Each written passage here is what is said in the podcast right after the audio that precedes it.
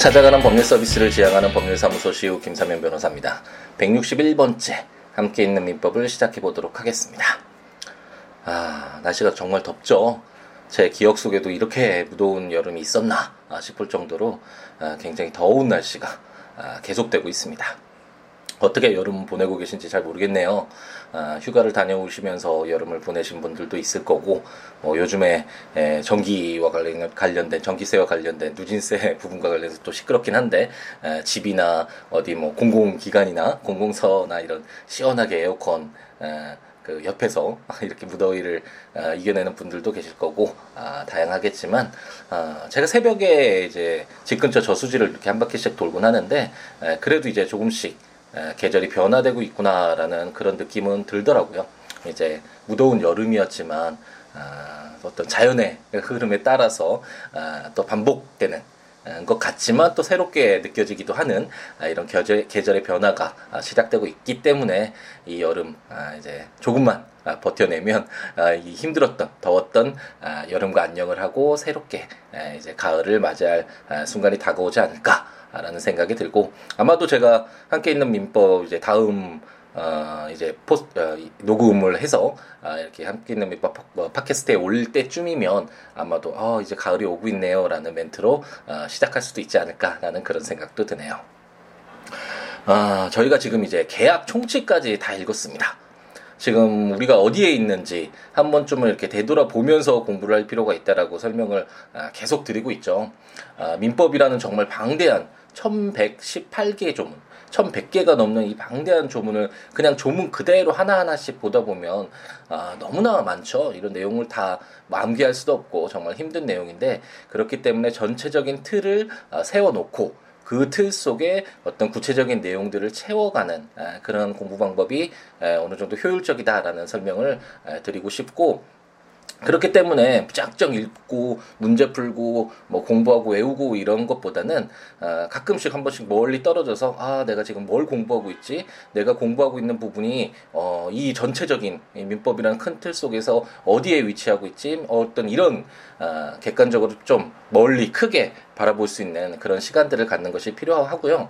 아, 그랬기 때문에 제가 가끔가다 아, 이제 함께 있는 민법 시작하기 전에 전체적으로 맥락을 좀 어, 잡아드리는 경우가 있잖아요. 어, 맥락이라고 하니까 갑자기 드라마 W가 생각이 나는데 맥락이 있게 공부를 해야 되겠죠. 네, 또딴 어, 길로 가지 말고 민법 계속 진행을 해보도록 하겠습니다.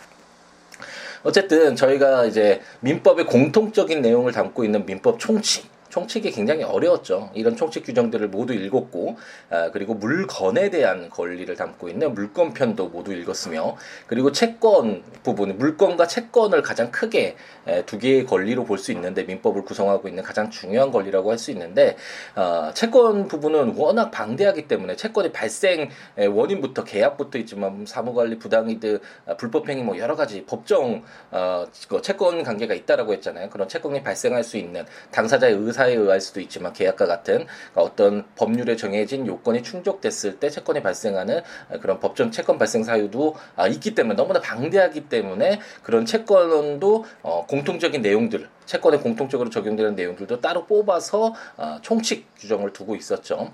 그것이 바로 어, 일반적인 교과서에는 채권 총론이라는 어, 제목으로 교과서가 나와 있고 저도 함께 있는 민법에서 채권 총론이라는 어, 제목으로 어, 그 전자책을 발간을 했잖아요. 그래서 그게 어, 채권의 공통적인 내용을 담고 있는 채권 총칙 규정이었고 그 부분도 우리가 이제 모두 공부를 했습니다. 그래서 이제 알겠다. 채권이라는 것이 어, 뭐 어떻게 발생하고 어떤 효력을 갖고 뭐 이런 내용들 어떻게 소멸하고 이런 내용들은 이제 알겠다. 그럼 개별적으로 채권이 에, 어떻게 발생하느냐와 관련된 내용들을 공부하기 시작했는데 그게 이제 채권 각칙 부분이잖아요.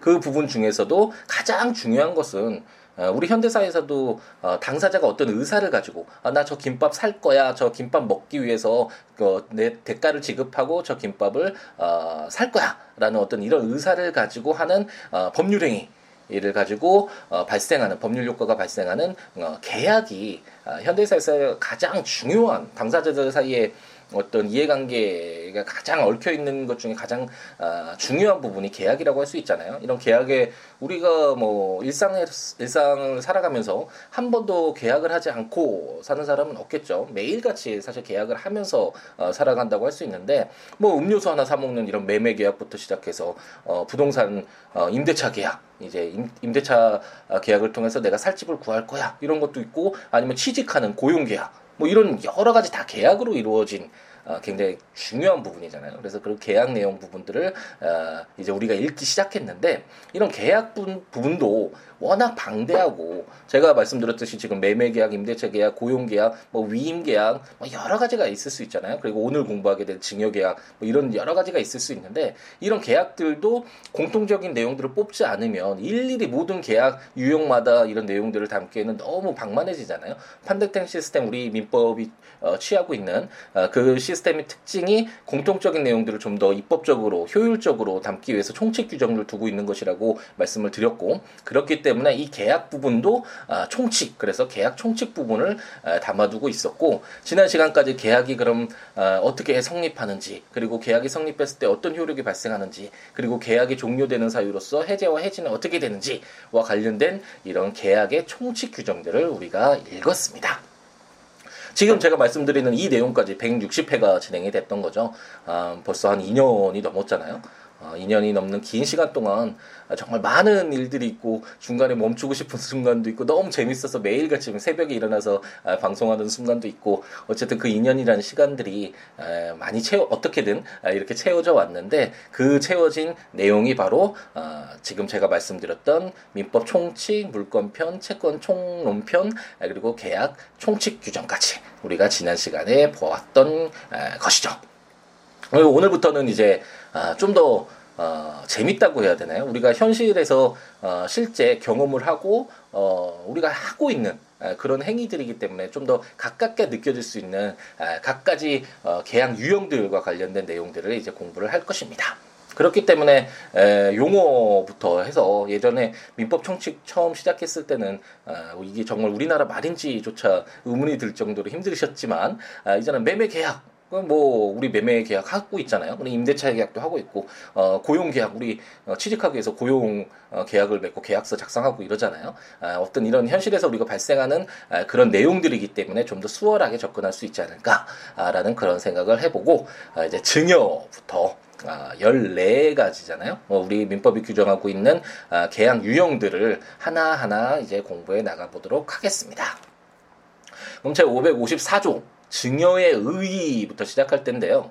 증여는 당사자 일방이 무상으로 재산을 상대방에 수여하는 의사를 표시하고 상대방이 이를 승낙함으로써 그 효력이 생긴다라고 규정하고 있습니다.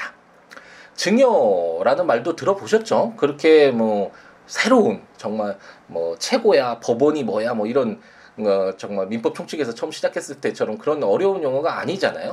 뭐 드라마 같은 데서 아버지 에, 부동산 뭐 증여받았어.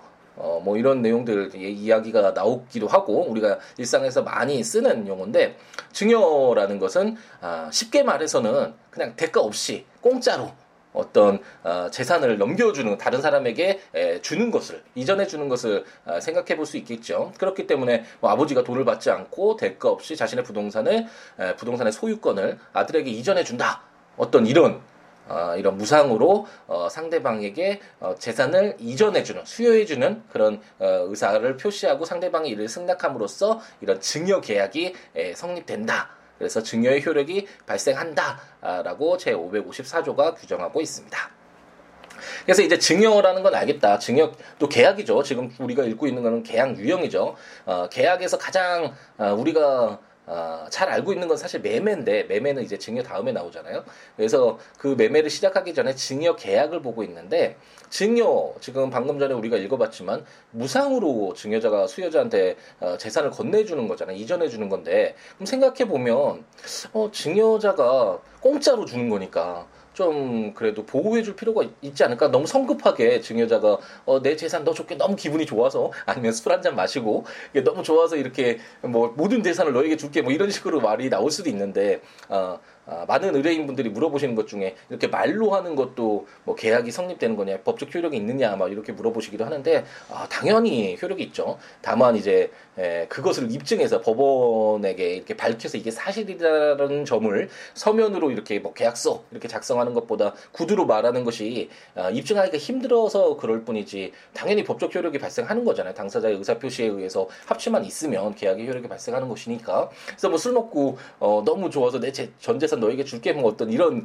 어, 식의 어떤 현상이 발생했을 때 일이 발생했을 때 그 증여자는 좀 무상인데 공짜로 주는 건데 좀 더 보호해 줄 필요가 있을 것이고 그렇기 때문에 에, 555조부터 아, 세개 조문으로서 이제 계약을 증여 계약을 해제할 수 있는 에, 그런 내용들을 좀 담고 있습니다. 계약 해제하면 이제 좀 용어도 익숙하시고 우리가 어디서 공부했죠?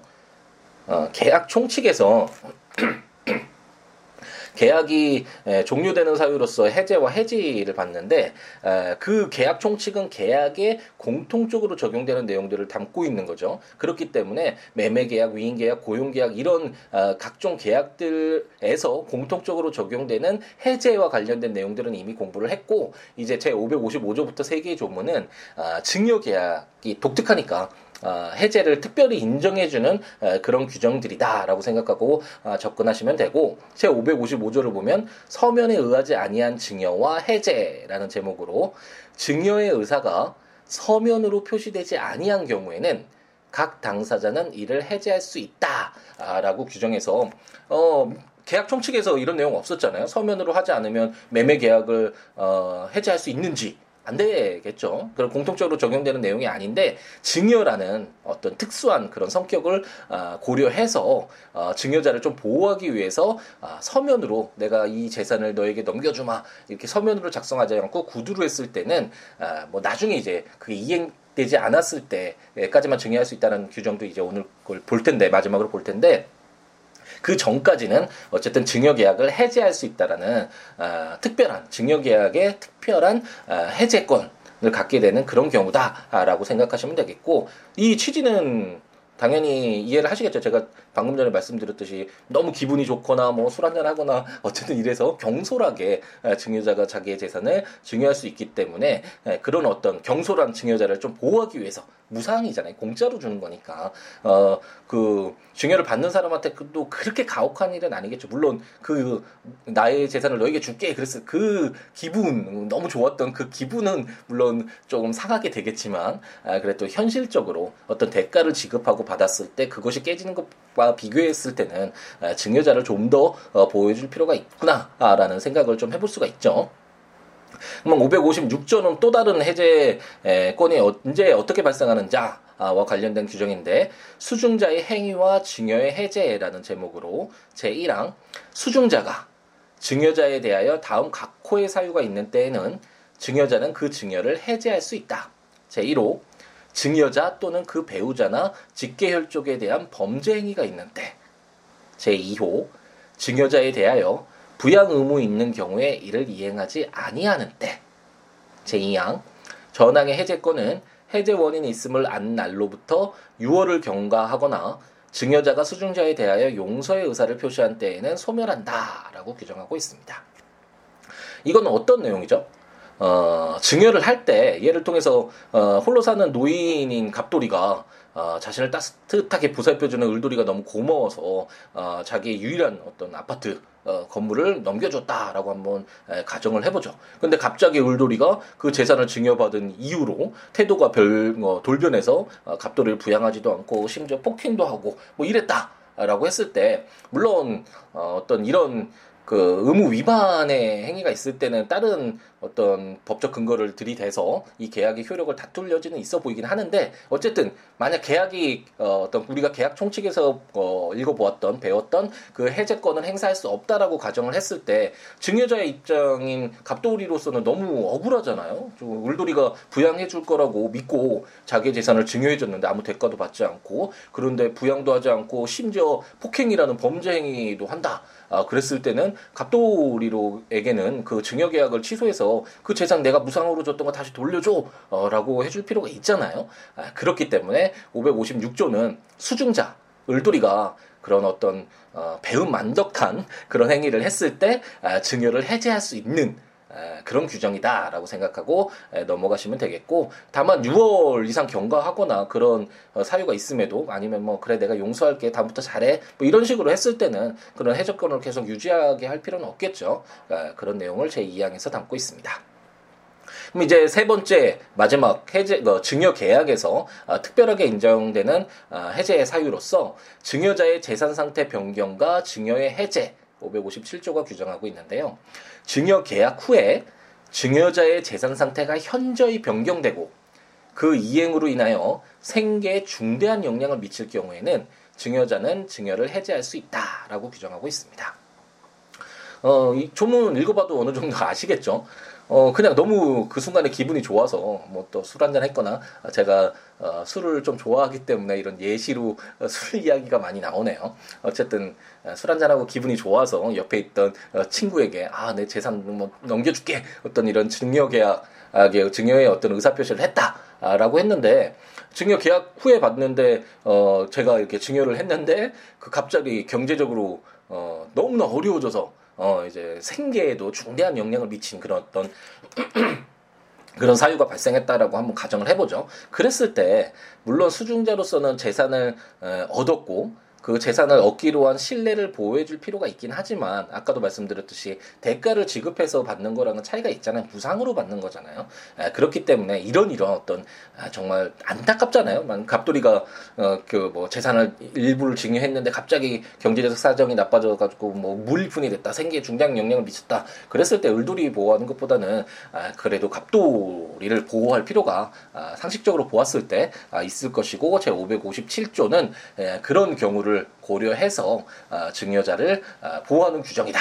555조부터 557조 이 세 개의 조문은 어, 계약 총칙에서 모았던 해제와 별도로 증여계약이라는 어떤 특수한 경우를 예정해서 인정되는 해제권이 발생하는 사유다라고 생각하고 접근하시면 되겠습니다.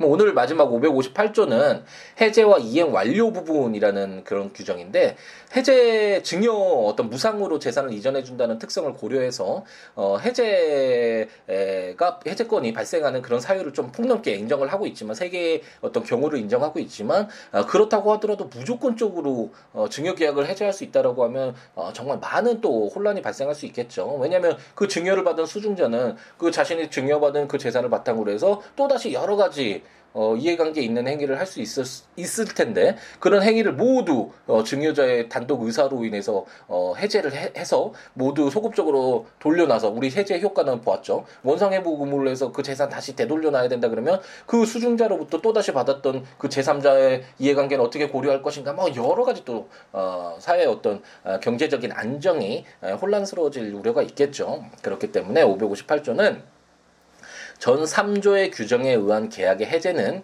이미 이행한 부분에 대하여는 영향을 미치지 아니한다라고 규정해서 무조건적으로 어, 이렇게 계약을 해저, 해제를 하고 어, 그 어떤 자신이 어, 증여한 그 재산을 다시 되돌려 받을 수 있는 것이 아니라 이미 이행하였다면 어, 그것은 어, 해제 효력이 발생하지 않는다라고 해서 거래 안전을 어, 절충 좀 어, 조율을 하고 있다라고 생각하시면 되겠고 따라서 만약 갑돌이가 부동산을 을돌이에게 증여했다. 순간적으로 흥분해서 서면으로 어, 증여한 것이 아니기 때문에 아 어떤 아, 나 계약을 해제할게 너무 미안해 내가 너무 어, 성급했어라고 생각해서 계약을 해제할 수는 있지만 만약 증여 의사 표시를 한 이후에 부동산 소유권 이전되기 위해선 우리 물권편으로 다시 돌아가야 되겠죠. 물권 총칙에 부동산의 경우에는 등기를 하여야지만 소유권이 물권이 변동된다라고 설명을 드렸잖아요. 그렇기 때문에 증여 의사 표시 이후에 부동산에 대한 소유권 이전 등기까지 이제 을돌이에게 해져서 어, 모든 그런 어떤 어, 이행 증여 계약에 대한 이행이 끝났다면 이제 그 이후에도 무조건적으로 갑돌이가 해제할 수 있다라고 한다면 거래 안전이 너무 어, 심각하게 훼손이 되겠죠. 그리고 을돌이의 신뢰도 이제 소유권 이전 등기까지 받았는데 당연히 이건 내 재산이라고 생각하고 있는데 그것을 깨는 것도 어떤 법적 안정성의 측면에서도 굉장히 문제가 있는 행위가 될 것입니다. 그렇기 때문에 제 558조는 어, 우리가 555조부터 557조까지 보았던 그 해제권이 무조건적으로 행해질 수 있는 것이 아니라 이미 그 증여 계약에 따른 이행이 이루어졌다면 그 부분에 있어서는 어쩔 수 없다. 증여자 너가 좀 불쌍하더라도 네가 뭐 잘못을 했잖아. 뭐 이미 이행까지 끝났다면 어쩔 수 없다라는 그런 취지로 아, 약간 아, 증여자만을 보호했던 그런 규정과 거래 안전을 조율하고 있는 규정이다라고 생각하고 아, 넘어가시면 될 것 같습니다. 예, 그러면 이제 조문들 증여 계약부터 이제 시작됐는데 계약 각종 계약 유형과 관련된 내용들 이제 조문들 보시면 어, 사실 설명이 없더라도 어느 정도는 이제 이해가 되실 것 같거든요. 왜냐면 죄송합니다. 어, 오랜만에 또 녹음을 해서 그런지 에, 목소리가 좀 감기네요. 에, 지금까지 우리가 민법 총칙, 물권변, 채권 총론, 계약 총칙 이렇게까지 아, 정말 많은 조문들, 많은 내용들을 공부해 왔기 때문에 어느 정도 이제 법률에 대한 용어도 친숙하고 법률이 어떻게 규정되어 있는지 그 내용은 어떻게 에, 담겨져 있는지와 관련된 내용들이 이제 조금 친숙해졌잖아요. 이런 상태에서 어, 사실 이 계약 각칙 어, 계약의 각종 유형들과 관련된 내용들은 어, 훨씬 더 수월하게 음, 그렇지 않더라도 공부를 지금까지 안 했더라도 어, 처음 우리가 민법 정칙과 읽었을 때와는 비교할 수 없을 정도로 어, 좀더 쉽게 어, 가깝게 이해를 하고 접근할 수 있을 텐데 지금까지 함께 있는 민법을 공부해왔던 분들이라면 어, 이런 조문들은 이런 계약과 관련된 각종 계약과 관련된 조문들은 아, 그래도 어느 정도 수월하게 읽어 나갈 수 있지 않을까라는 그런 생각이 들고요. 어, 국가법령정보센터에 인터넷 가셔가지고 해당 조문들 보시면서 재밌게 공부를 하시고 또 조문 보시면서 함께 있는 민법 제 강의를 들 으셔도 좋고 제가 전자책으로 발간한 함께 있는 민법 각종 시리즈 이제 다 나왔잖아요. 그 구입하셔서 해당 조문과 설명들 보시면서 어, 들으셔도 좋고 어, 제 블로그 siwo.net siwoolaw.net에 오셔서 해당 조문들 어, 포스팅된 것을 함께 보시면서 어, 들으셔도 좋을 것 같습니다. 그 외에 어떤 이야기라도 좋으니까 요즘에 뭐 정말 많은 분들이 좋은 말씀도 많이 해주고 살아가는 이야기도 함께 더불어 하면서 뭐 행복한 시간들을 보내고 있는데 siwo.net 또는 siwobooks.com에 오셔가지고 아, 블로그를 통해서 저에게 연락을 주시거나 법률 외에도 어떤 내용이라도 좋으니까요. 주시거나 02-6959-9970 전화 주시거나 siwo 골뱅이 gmail.com 어, 메일 주셔도 되고 트위터나 페이스북 어, 제가 그렇게 막 자주 하진 않는데 어, 페이스북이나 어, 트위터로는 많이 안 오시는 것 같더라고 오셔도 제가 확인을 안 하는 건지 잘 모르겠는데 어쨌든 에, 시우로 똑같은 시우로니까요 어떤 매체를 통해서든 어, 저와 어, 연락을 취하셔서 어떤 이야기라도 좋으니까 더불어 함께하는 어, 이 즐거움 함께했으면 좋겠습니다. 아, 제가 처음에 말씀드렸듯이 이제 더위가 가고 있으니까요. 아, 이제 2016년의 어, 여름은 다시는 보지 못하잖아요. 아, 정말 이제 마지막 아, 정말 잘 보낼 수 있도록 이제 이 무더위 잘 이겨내시고 이제 다가오는 우리 가슴 설레게 하는 가을을 맞이했으면 좋겠습니다. 다음 시간에 이제 증여계약 마무리 지을 수 있을 것 같으니까요. 증여계약 마무리 하는 그런 내용을 가지고 찾아뵙도록 하겠습니다. 아, 주말 행복하게 채우시기 바랍니다. 감사합니다.